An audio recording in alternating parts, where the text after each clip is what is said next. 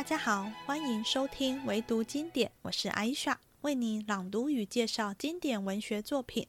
欢迎追踪唯读经典 FB 粉丝专业，收看更多补充资讯。开始之前，我们先说一下这回的故事。话说，宝钗即将过十五岁生日，这原不是大生日，但也是及笄之年。贾母便主动开口说要帮她庆生。当天临时搭了个小戏台，请戏班子来演，只有荣府众女眷、薛姨妈与史湘云等自己取乐，并无外人。宝钗点了一出《山门》，讲的是《水浒传》中花和尚鲁智深的故事。宝玉原觉得只是没什么可看的热闹戏，但经宝钗讲解一番后，才知是出好戏，又夸戏又夸宝钗博学，惹得黛玉不是滋味。后来，凤姐说扮戏的孩子很像一个人，宝玉、宝钗都心照不宣。偏偏湘云脱口说出来像黛玉，宝玉怕黛玉生气，赶快使了个眼色给湘云，谁知惹得湘云大怒，晚上就说要回家，不要留下来看人家眼色。宝玉赶过来跟他解释，说黛玉小心眼，担心黛玉气湘云，才使眼色，但湘云完全不领情。结果宝玉又去找黛玉，看她如何。不料刚私下对湘云说的话，全被黛玉听到了，又对宝玉发了顿脾气，弄得宝玉双面不讨好，里外不是人，只能回房生闷气去了。宝玉气生一生，觉得非常委屈，忍不住写了一记跟注，自认悟到了。谁知被黛玉看到，隔天直问一句讥讽，让宝玉答不上来。加上宝钗在旁说了佛教禅宗六祖慧能习得衣钵的故事，让宝玉发现自己所知远远不及他们，而了却参禅的心。此时尚在年节期间，故元春做了灯谜送出宫给家人猜。贾母觉得有趣，也要宝玉等姐妹做灯谜，大家边吃果品边猜着玩。贾政下朝后也来承欢膝下。便逐个等谜才去，偏偏谜底都是像爆竹、风筝这类不太踏实的东西，让贾政觉得充满不祥，心情有点差。因贾政在场，这些晚辈们都拘束不敢说话，反而没有热闹欢乐的气氛，故贾母让他先离席休息。之后，贾母又跟这些晚辈玩到四更天，也就是凌晨一点左右，觉得有点爱困，大家才散了。第二十二回，听曲文，宝玉误禅机，智灯谜，贾政悲谶语。话说贾琏听凤姐说有话商量，因止步问什么话。凤姐道：“二十一是薛妹妹的生日，你到底怎么样？”贾琏道：“我知道怎么样，你连多少大生日都料理过了，这会子倒没有主意了。”凤姐道。大生日是有一定的责力，如今他这生日大又不是，小又不是，所以和你商量。贾琏听了，低头想了半日，道：“你竟糊涂了。现有比例，那林妹妹就是例，往年怎么给林妹妹做的，如今也照样给薛妹妹做就是了。”凤姐听了，冷笑道：“我难道这个也不知道？我也这么想来着。但昨日听见老太太说，问起大家的年纪生日来。”听见薛大妹妹今年十五岁，虽不算是整生日，也算得将笄的年份了。老太太说要替她做生日，自然和往年给林妹妹做的不同了。贾琏道：“这么着，就比林妹妹的多增些。”凤姐道：“我也这么想着，所以讨你的口气儿。我私自添了，你又怪我不回明白了你了。”贾琏笑道：“爸爸，这空头情我不理，你不盘查我就够了，我还怪你。”说着，一进去了，不在话下。且说湘云住了两日，便要回去。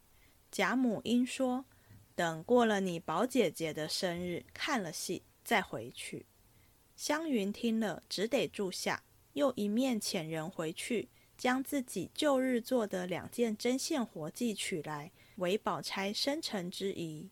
谁想贾母自见宝钗来了，喜她稳重和平。正值他才过第一个生辰，便自己捐资二十两，换了凤姐来，交与他备酒席。凤姐凑去，笑道：“一个老祖宗给孩子们做生日，不拘怎样，谁还敢争？又办什么酒席呢？既高兴又热闹，就说不得自己花费几两老库里的提己。这早晚找出这没烂的二十两银子来做东，意思还叫我们赔上。果然拿不出来也罢了，金的、银的、圆的、扁的压塌了箱子底，只是累看我们。老祖宗看看，谁不是你老人家的儿女？难道将来只有宝兄弟顶你老人家上五台山不成？那些东西只留给他，我们虽不配使，也别太苦了我们。这个够久的，够细的呢。说的满屋里都笑起来。贾母亦笑道。你们听听这嘴，我也算会说的了，怎么说不过这猴儿？你婆婆也不敢犟嘴，你就和我啊的。凤姐笑道：“我婆婆也是一样的疼宝玉，我也没处诉冤，倒说我犟嘴。”说着又引贾母笑了一会，贾母十分喜悦。到晚上，众人都在贾母前定醒之余，大家娘儿们说笑时，贾母因问宝钗爱听何戏。爱吃何物？宝钗深知贾母年老之人，喜热闹戏文，爱吃甜烂之物，便总依贾母素习者说了一遍。贾母更加欢喜。次日，先送过衣服玩物去。王夫人、凤姐、黛玉等诸人皆有随份的，不需细说。至二十一日，贾母内院搭了家常小巧戏台。定了一班新出的小戏，昆弋两腔俱有，就在贾母上房摆了几席家宴酒席，并无一个外客，只有薛姨妈、史湘云、宝钗是客，余者皆是自己人。这日早起，宝玉因不见黛玉，便到她房中来寻，只见黛玉歪在炕上。宝玉笑道：“起来吃饭去，就开戏了。你爱听哪一出？我好点。”黛玉冷笑道：“你既这么说，你就特叫一班戏，拣我爱的唱给我听。这会子犯不上借着光问我。”宝玉笑道：“这有什么难的？明儿就叫一班子，也叫他们借着咱们的光。”一面说，一面拉他起来，洗手出去吃了饭。点戏时，贾母一面先叫宝钗点，宝钗推让一遍，无法，只得点了一出《西游记》。贾母自是欢喜，又让薛姨妈。薛姨妈见宝钗点了，不肯再点，贾母便特命凤姐点。凤姐虽有邢王二夫人在前，但因贾母之命，不敢为傲，且知贾母喜热闹，更喜虐笑科混，便先点了一出，却是刘二当一。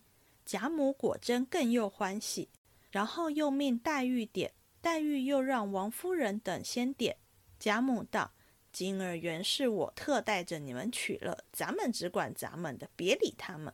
我巴巴儿的唱戏摆酒为他们呢，他们白听戏白吃一斤便宜了，还让他们点戏呢。”说着，大家都笑。黛玉方点了一出，然后宝玉、史湘云、迎叹息、李纨等俱各点了，暗出扮演。至上酒席时，贾母又命宝钗点，宝钗点了一出《山门》。宝玉道：“你只好点这些戏。”宝钗道：“你白听了这几年戏，哪里知道这出戏排场词藻都好呢？”宝玉道：“我从来怕这些热闹戏。”宝钗笑道：“要说这一出热闹，你更不知戏了。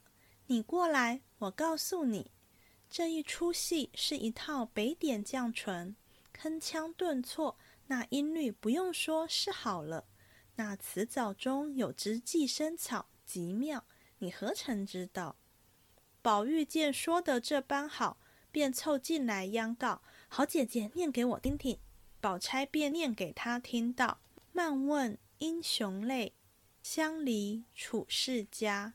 谢慈悲。”剃度在莲台下，没缘法，转眼分离乍。赤条条来去无牵挂，哪里讨烟蓑雨笠卷单行？一任俺忙写破钵随缘化。宝玉听了，喜得拍膝摇头，称赏不已，又赞宝钗无书不知。黛玉把嘴一撇，道。安静些看戏吧，还没唱山门你就装疯了。”说的湘云也笑了。于是大家看戏，到晚方散。贾母深爱那做小旦的和那做小丑的，因命人带进来。细看时，一发可怜见的。因问他年纪，那小旦才十一岁，小丑才九岁。大家叹息了一回。贾母令人另拿些肉果给他两个，又另赏钱。凤姐笑道。这个孩子扮上活像一个人，你们再瞧不出来。宝钗心内也知道，却点头不说。宝玉也点了头儿，不敢说。湘云便借面道：“我知道是像林姐姐的模样。”宝玉听了，忙把湘云瞅了一眼。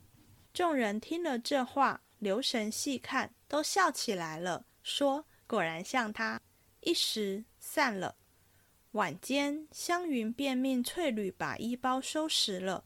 翠缕道：“忙什么？等去的时候包也不迟。”湘云道：“您早就走，还在这里做什么？看人家的脸子。”宝玉听了这话，忙近前说道：“好妹妹，你错怪了我。林妹妹是个多心的人，别人分明知道不肯说出来，也皆因怕她恼。谁知你不防头，就说出来了，她岂不恼呢？”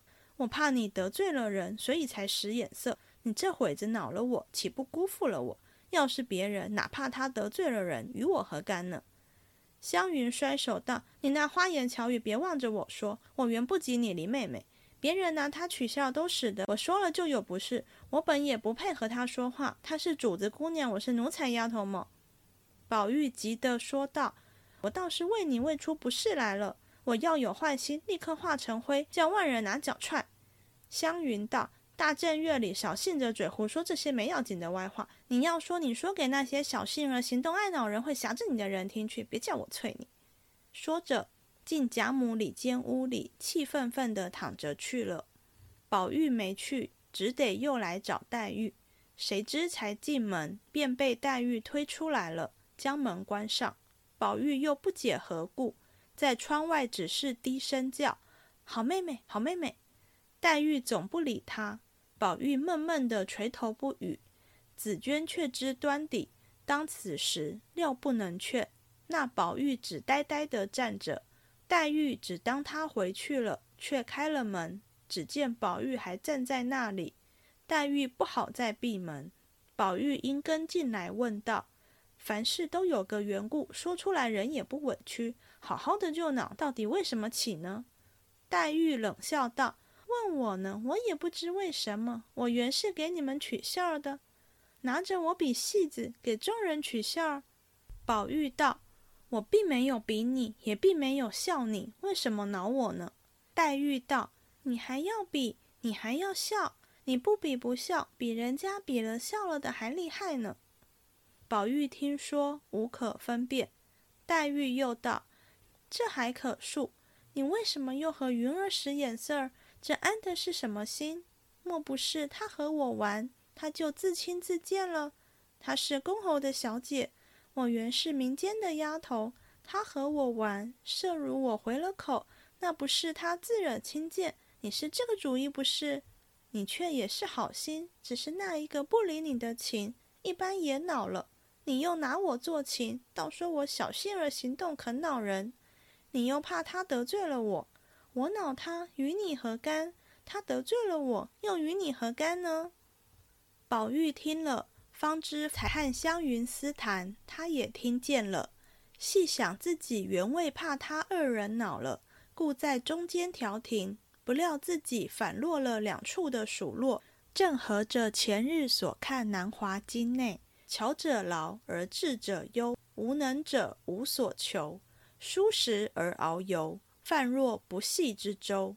又曰：“山木自寇，源泉自盗”等句，因此越想越无趣。再细想来，如今不过这几个人尚不能应酬妥协，将来犹豫何为？想到其间，也不分辨，自己转身回房。黛玉见他去了，便知回思无趣，赌气去的。一言也不发，不禁自己越添了气，便说：“这一去，一辈子也别来了，也别说话。”那宝玉不理，竟回来躺在床上，只是闷闷的。袭人虽深知原委，不敢就说，只得以别事来解说，因笑道：“今儿听了戏，又勾出几天戏来，宝姑娘一定要还喜的。”宝玉冷笑道：“她还不还，与我什么相干？”袭人见这话不似往日，因又笑道：“这是怎么说呢？”好好的大正月里，娘儿们、姐儿们都欢欢喜喜的，你又怎么这个样了？宝玉冷笑道：“他们娘儿们、姐儿们喜欢不喜欢，也与我无干。”袭人笑道：“大家随和，你也随和，不好。”宝玉道：“什么大家彼此？他们有大家彼此，我只是赤条条无牵挂的。”说到这句，不觉泪下。袭人见这景况，不敢再说。宝玉细想这一句意味，不禁大哭起来，翻身站起来，提笔立战一记云：“你正我正，心正意正，事无有正，思可云正，无可云正，势立足境。”写毕，自己虽解悟，又恐人看了不解，因又填一支寄生草写在记后，又念一遍。自觉心中无有挂碍，便上床睡了。谁知黛玉见宝玉此番果断而去，假以寻袭人为由来试动静。袭人回道：“已经睡了。”黛玉听了，就欲回去。袭人笑道：“姑娘，请站着，有一个字帖儿，瞧瞧写的是什么话？”便将宝玉方才所写的拿给黛玉看。黛玉看了。知是宝玉为一时感愤而作，不觉又可笑又可叹，便向袭人道：“做的是个玩意儿，无甚关系的。”说毕，便拿了回房去。次日和宝钗、湘云同看，宝钗念其词曰：“无我原非你，从他不解衣。四行无碍凭来去，茫茫着甚悲愁喜。”纷纷说甚亲疏密，从前碌碌却因何？到如今回头试想真无趣。看毕，又看那寄语，因笑道：“这是我的不是了。我昨儿一支曲子，把他这个话惹出来。这些道书讥讽，最能移性的。明儿认真说起这些疯话，存了这个念头。”岂不是从我这支曲子起的呢？我成了个罪魁了。说着，便撕了个粉碎，递给丫头们，叫快烧了。黛玉笑道：“不该撕了，等我问他。你们跟我来，包管叫他收了这个痴心。”三人说着，过来见了宝玉。黛玉先笑道：“宝玉，我问你，至贵者宝，至坚者玉。”而有何贵？而有何坚？宝玉竟不能答。二人笑道：“这样愚钝，还参禅呢。”湘云也拍手笑道：“宝哥哥可输了。”黛玉又道：“你道无可云证，势力足尽，固然好了，只是据我看来还未尽善。我还续两句云：无力足尽，方是干净。”宝钗道：“实在，这方物彻。”当日南宗六祖慧能出巡师至韶州，闻五祖聚集，忍在黄梅，他便充作火头僧。五祖欲求法事，令诸僧各出一计，作神秀说道：“身是菩提树，心如明镜台，时时勤拂拭，莫使有尘埃。”慧能在厨房舂米，听了道。美则美矣，了则未了。因自念一偈曰：“菩提本非树，明镜亦非台，本来无一物，何处惹尘埃？”五祖便将衣钵传给了他。今儿这寄语一同此意了，只是方才这句讥讽尚未完全了结，这便丢开手不成？黛玉笑道。他不能答，就算输了；这会子答上了，也不为出奇了。只是以后再不许谈禅了。连我们两个所知所能的，你还不知不能呢，还去参什么禅呢？宝玉自以为觉悟，不想忽被黛玉一问，便不能答。宝钗又比出语录来，此皆素不见他们所能的。自己想了一想，原来他们比我的知觉在先，尚未解悟。我如今何必自寻苦恼？想必便笑道：“谁又参禅？不过是一时的玩话罢了。”说罢，四人仍复如旧。忽然人报娘娘差人送出一个灯谜来，命他们大家去猜。猜后每人也做一个送进去。四人听说，忙出来，至贾母上房，只见一个小太监拿了一盏四角平头白纱灯，专为灯谜而制，上面已有了一个。众人都争着乱猜。小太监又下谕道。众小姐猜着，不要说出来。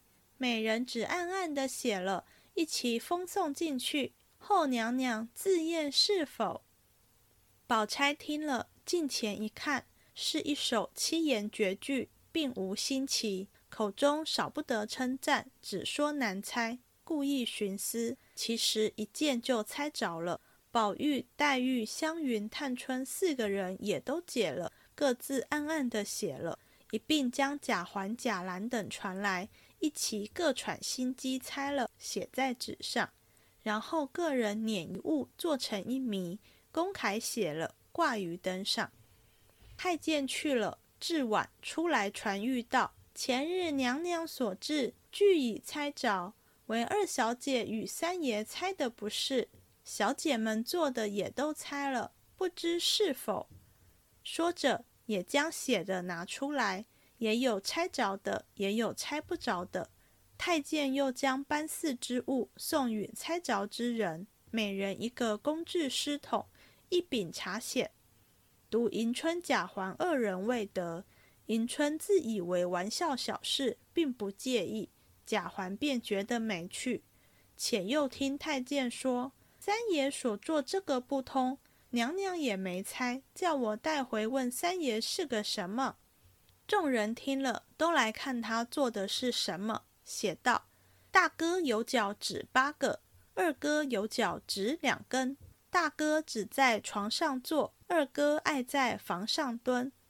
众人看了，大发一笑。贾环只得告诉太监说：是一个枕头，一个兽头。太监记了，领茶而去。贾母见元春这般有幸，自己一发喜乐，便命速做一架小巧精致围屏灯来设于堂屋，命她姐妹们各自暗暗的做了，写出来粘在屏上，然后预备下香茶细果以及各色玩物为拆着之后。贾政朝罢，见贾母高兴，况在节间，晚上也来承欢取乐。上面贾母、贾政、宝玉一席，王夫人、宝钗、黛玉、湘云又一席，迎春、探春、惜春三人又一席，聚在下面。地下老婆丫鬟站满，李公才、王熙凤二人在里间又一席。贾政因不见贾兰，便问：“怎么不见兰哥？”地下女人们忙进里间问李氏。李氏起身笑着回道：“他说方才老爷并没叫他去，他不肯来。”女人们回复了贾政，众人都笑说：“天生的牛心拐骨。”贾政忙遣贾环和个女人将贾兰唤来，贾母命他在身边坐了，抓果子给他吃，大家说笑取乐。往常间只有宝玉长谈阔论，今日贾政在这里。便唯唯而已。愚者湘云虽系闺阁弱直，却素喜谈论。今日贾政在席，也自浅口近语。黛玉本性娇懒，不肯多话。宝钗原不妄言轻动，便此时亦是坦然自若，故此一席虽是家常取乐，反见拘束。贾母亦知因贾政一人在此所致。酒过三巡，便撵贾政去歇息。贾政亦知贾母之意，撵了他去，好让他姐妹兄弟们取乐。殷培笑道：“今日原听见老太太这里大设春灯雅谜，故也备了彩礼酒席，特来入会。何腾孙子孙女之心，便不略赐予儿子半点。”贾母笑道：“你在这里，他们都不敢说笑，没得倒叫我闷得慌。你要猜谜，我说一个，你猜，猜不着是要罚的。”贾政忙笑道：“自然受罚，若猜着了，也要领赏呢。”贾母道：“这个自然。”便念道：“猴子生青占树少，打一果名。”贾政以知识立之，故意乱猜，罚了许多东西。然后方猜着了，也得了贾母的东西。然后也念一个灯谜与贾母猜，念道：“身字端方，体字坚硬，虽不能言，有言必应。”打一用物。说毕，便悄悄地说与宝玉。宝玉会意，又悄悄地告诉了贾母。贾母想了一想，果然不差，便说是砚台。贾政笑道。到底是老太太，一猜就是。回头说：“快把贺彩献上来。”地下妇女答应一声，大盘小盒一起捧上。贾母逐渐看去，都是灯节下所用所玩新巧之物，心中甚喜，遂命给你老爷斟酒。宝玉直呼，迎春送酒。贾母因说：“你瞧瞧，那瓶上都是他姐儿们做的。”再猜猜我听。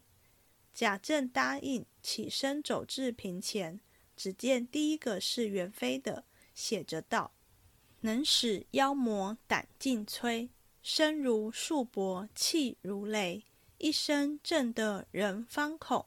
回首相看已化灰。”打一玩物。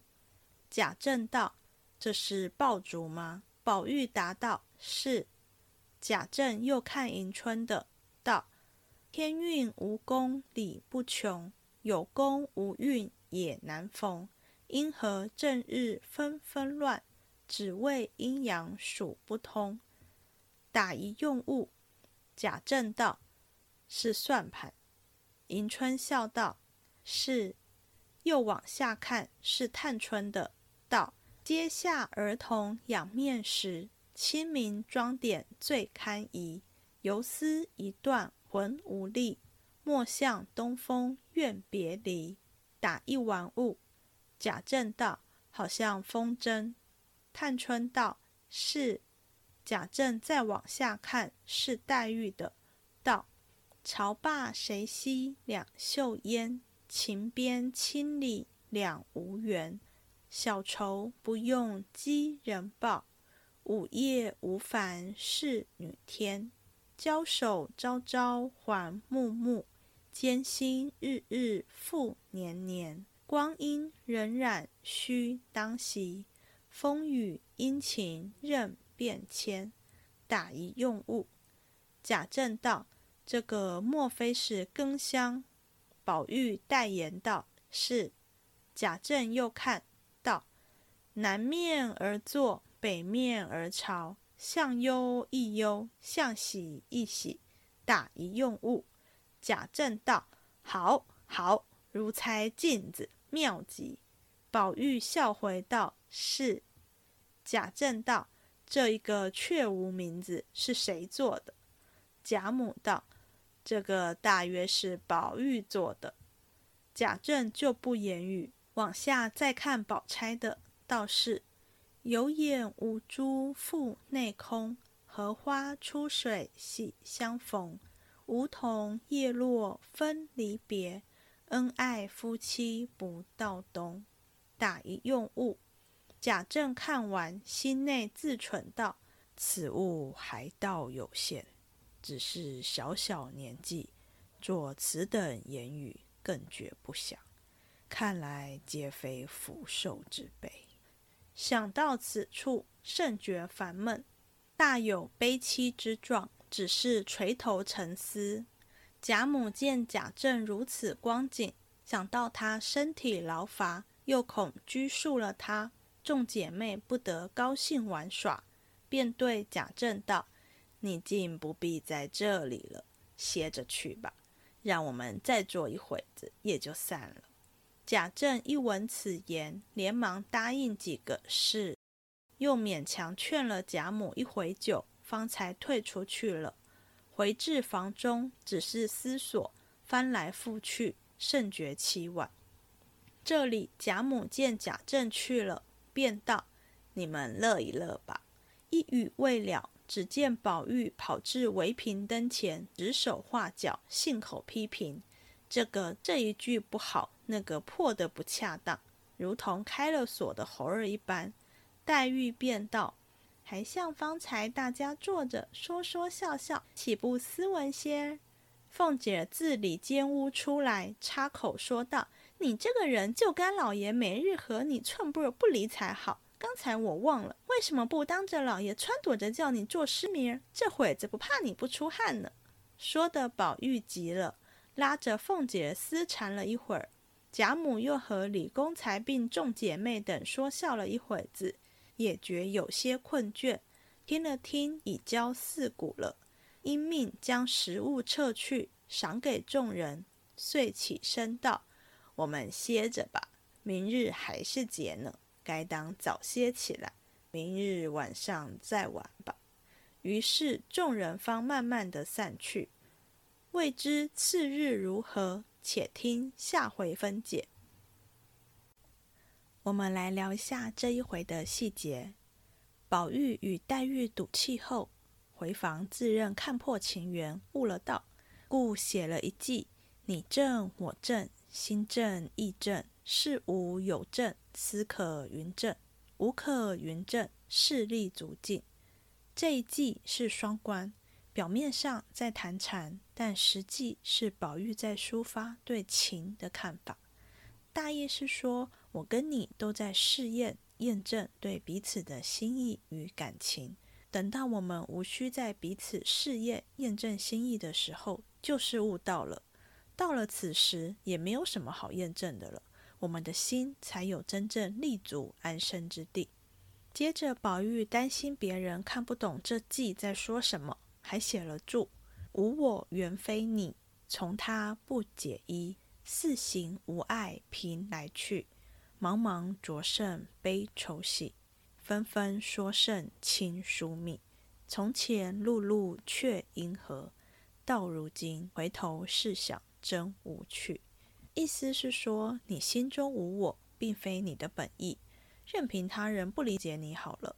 我不管他人的想法，做事但凭自己的心意就好。世间一切总是空，何必在意悲伤与喜乐呢？也不用去理会什么亲属关系。我从前这样忙忙碌碌为他人，又是为什么呢？如今回头看来，实在没必要。字面上看来，宝玉似乎领悟了些什么，好像把一切都看淡看透。所以隔日黛玉拿给宝钗看时，宝钗很自责，赶忙就把它撕了，仿佛希望宝玉大彻大悟的心会随着这张纸的消失而消失。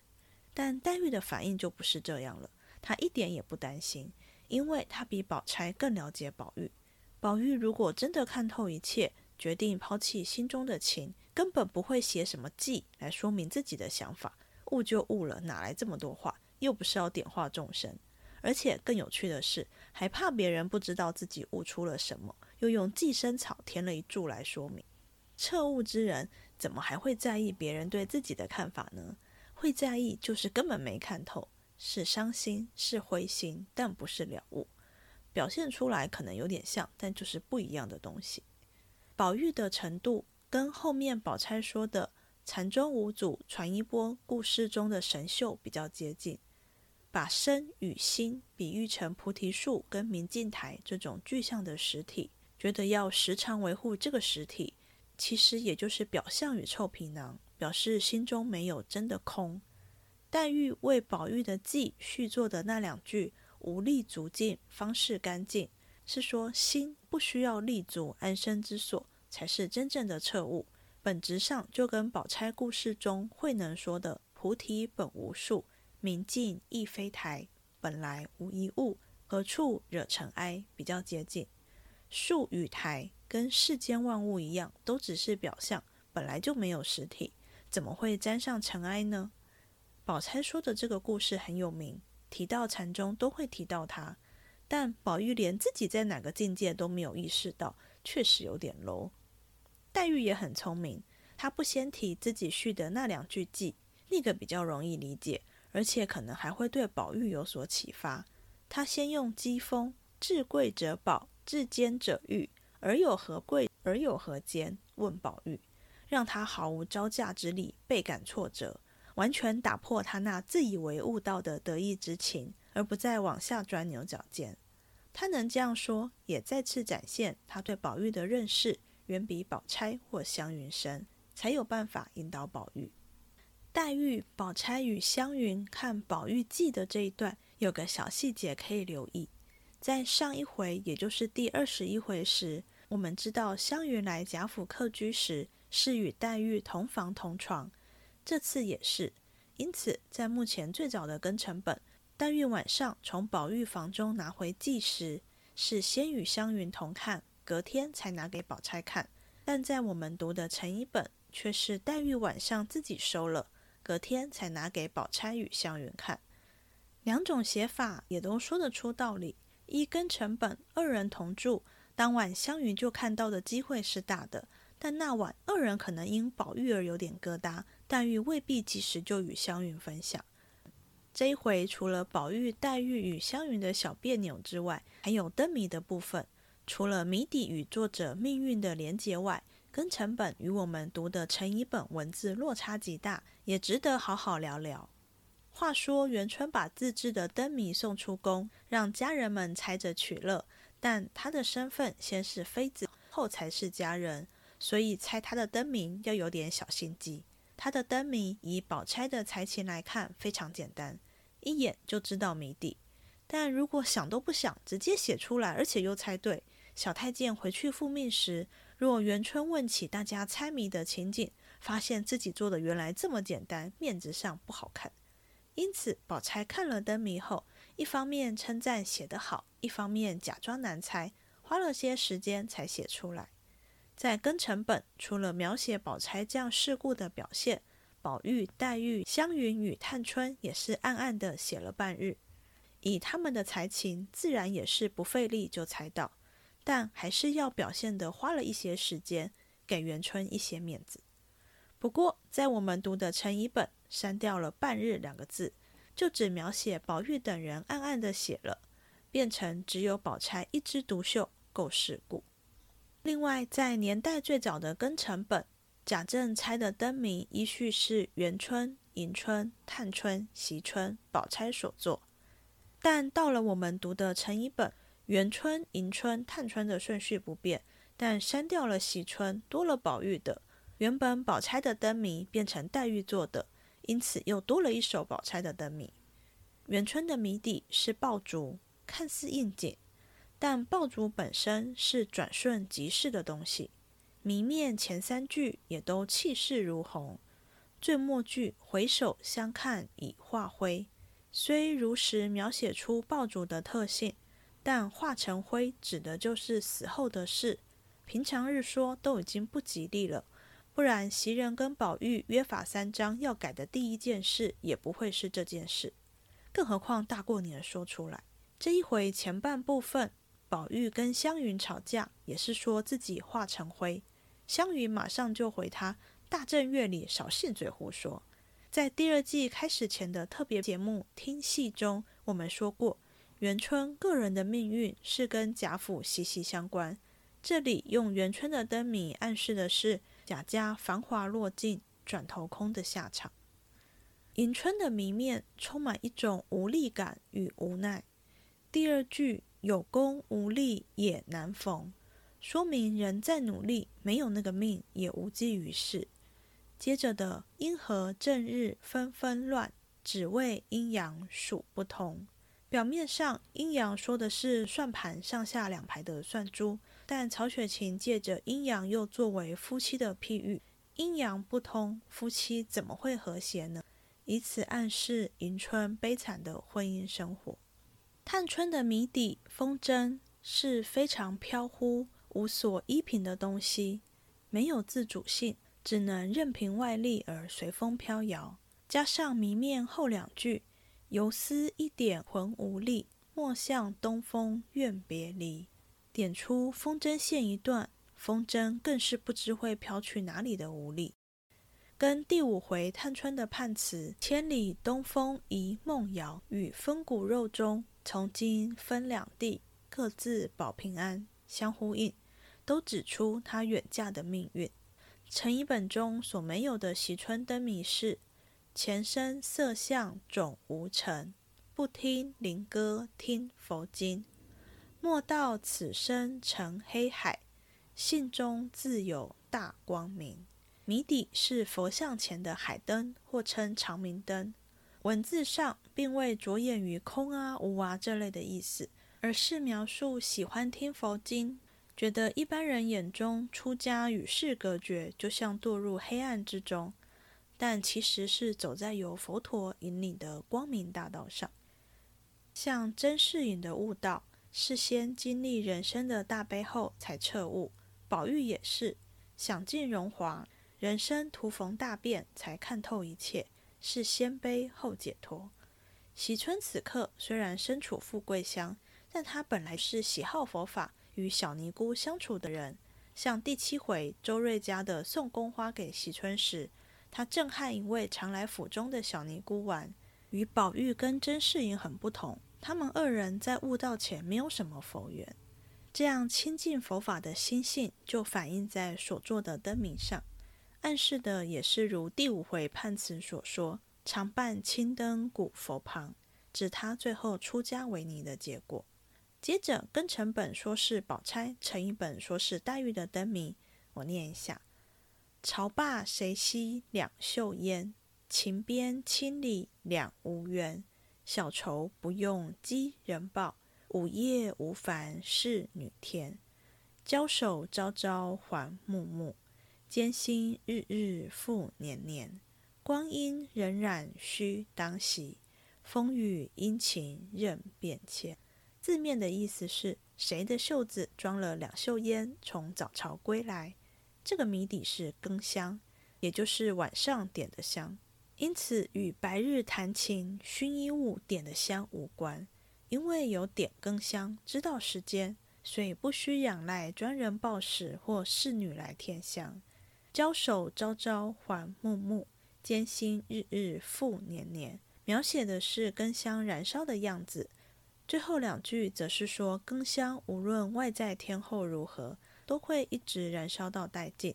字面下暗示的则是丈夫看似在朝为官，但其实吸回的是风，是空的，就是富贵一场空的意思。与琴瑟和鸣、相亲相爱的夫妻生活也无缘。为什么不需仰赖专人报时或侍女来添香呢？因为夜夜失眠，日日焦心，岁月流逝，也只能随波逐流了。以宝钗与黛玉的结局来看，这说的是与宝玉空有夫妻之名的宝钗，而不是早逝与宝玉无姻缘的黛玉。以灯谜隐含个人命运的意义来看，陈一本说这是黛玉所作，确实较不合理。因为陈乙本把这个灯谜改成黛玉所作，所以另有一首宝钗的“有眼无珠腹内空，荷花出水喜相逢。梧桐叶落分离别，恩爱夫妻不到冬。”谜底是竹夫人，也就是竹编的空心枕头，夏天睡着很凉爽舒适，但到了秋冬就是无用之物。光看后两句字面上的意思就非常清楚了，是有缘无分的姻缘。不过字面上写的是恩爱夫妻被迫分离，像梧桐雨中描写唐明皇与杨贵妃那样，实际上宝玉跟宝钗并未过着恩爱的生活。如果是曹雪芹的原作，感觉有点奇怪，不那么贴切。难怪贾政看了这些灯谜，觉得怎么尽是不祥之物，而愁眉不展。不过这段在我们读的成一本也删掉了，只留下贾政对宝钗或黛玉所做的“朝罢谁惜两袖烟”这首有不祥之感，觉得创作者恐非福寿之辈。宝玉的谜底是镜子，无论这个谜是曹雪芹做的还是高鹗所做，都很有意思。镜里境外的东西看似相同，但前两句点出境内境外的人像一南一北，明明是完全相反的。不要被向忧亦忧，向喜亦喜的假象蒙骗。这也吻合全书假作真实，真亦假的主旨。有贾宝玉，也有一个甄宝玉，两个活生生的人却互为镜像。真实的贾宝玉只是甄宝玉的理想版。反之，真实的甄宝玉也只是贾宝玉的现实版。这也呼应第五回暗喻宝玉及黛玉命运的枉凝眉所唱的：“一个是水中月，一个是镜中花。”格局放大一点，讲的就是当失去一切，回首前尘时，曾经存在的富贵根本如同幻影，前生追求在意的一切都不过是镜花水月罢了。从第五回太虚幻境的金陵十二钗政策与一套《红楼梦》曲，到这一回的灯谜部分人物的命运，我们已经看了两次。在第五回，宝玉看完后浑然未觉，洞察不到先机就算了，连觉得不祥的感觉都没有，只觉得不解与无聊，惹得警幻仙子感叹：“痴而竟尚未悟。”王熙凤也跟宝玉半斤八两。第十三回，秦可卿托梦的内容，梦醒就忘得一干二净。这一回，贾政比他们二人略有知觉一点，感受到不祥之兆了，但他也只是一直思索到失眠。确实，一般人也不会认真把猜谜跟个人或家族命运联想起来。只是贾政也没有秦可卿的先见之明，从不祥中试着未雨绸缪什么，有种大事不可逆的感叹。上天要你死，即使一而再、再而三透过托梦或其他方式暗示你，但不知道就是不知道，只能一路庸庸碌碌，活到死到临头的那一天。最后贾政先离席，大家才恢复活泼本性，说说笑笑，热闹不已。尤其是宝玉，比其他姐妹更率性。在成一本，黛玉见他如此，便说他像方才大家坐着说说笑笑，岂不斯文些？但在跟成本这句话是宝钗说的，大家觉得这句话比较像是谁的口气呢？我们之前聊过，黛玉是完全接受真实的宝玉，从未想过要把宝玉导入自己理想的模子里。也就是说，黛玉并不在意宝玉是否像脱缰的野马，反正他表现出来的就是他真实的那一面，也是黛玉坦然与之相处的那个人。因此，我比较赞同跟成本。这话比较像是出自宝钗之口，她才是那个想把宝玉导入某种标准形象的人，所以才觉得宝玉的行为不可取。如果我们不要把视线聚焦在灯谜，而是放大一点看，虽然传统过年到元宵节，也就是十五号就结束，此时是二十一日，早就结束了。贾政当天也是有去上朝的，但终究还是在正月，年节的气氛还在。曹雪芹故意在这个充满喜庆的团圆佳节，让大家做出不祥的灯谜，还让贾政感受到这种悲喜之事交错，甚至同时发生，是曹雪芹一贯的手法。如之前秦可卿亡故后，很快就发生元妃封妃的喜讯；与此同时，宝玉的好友秦钟也突然病故，都是再再强调世事与人生的无常。整部《红楼梦》。说的也就是这件事。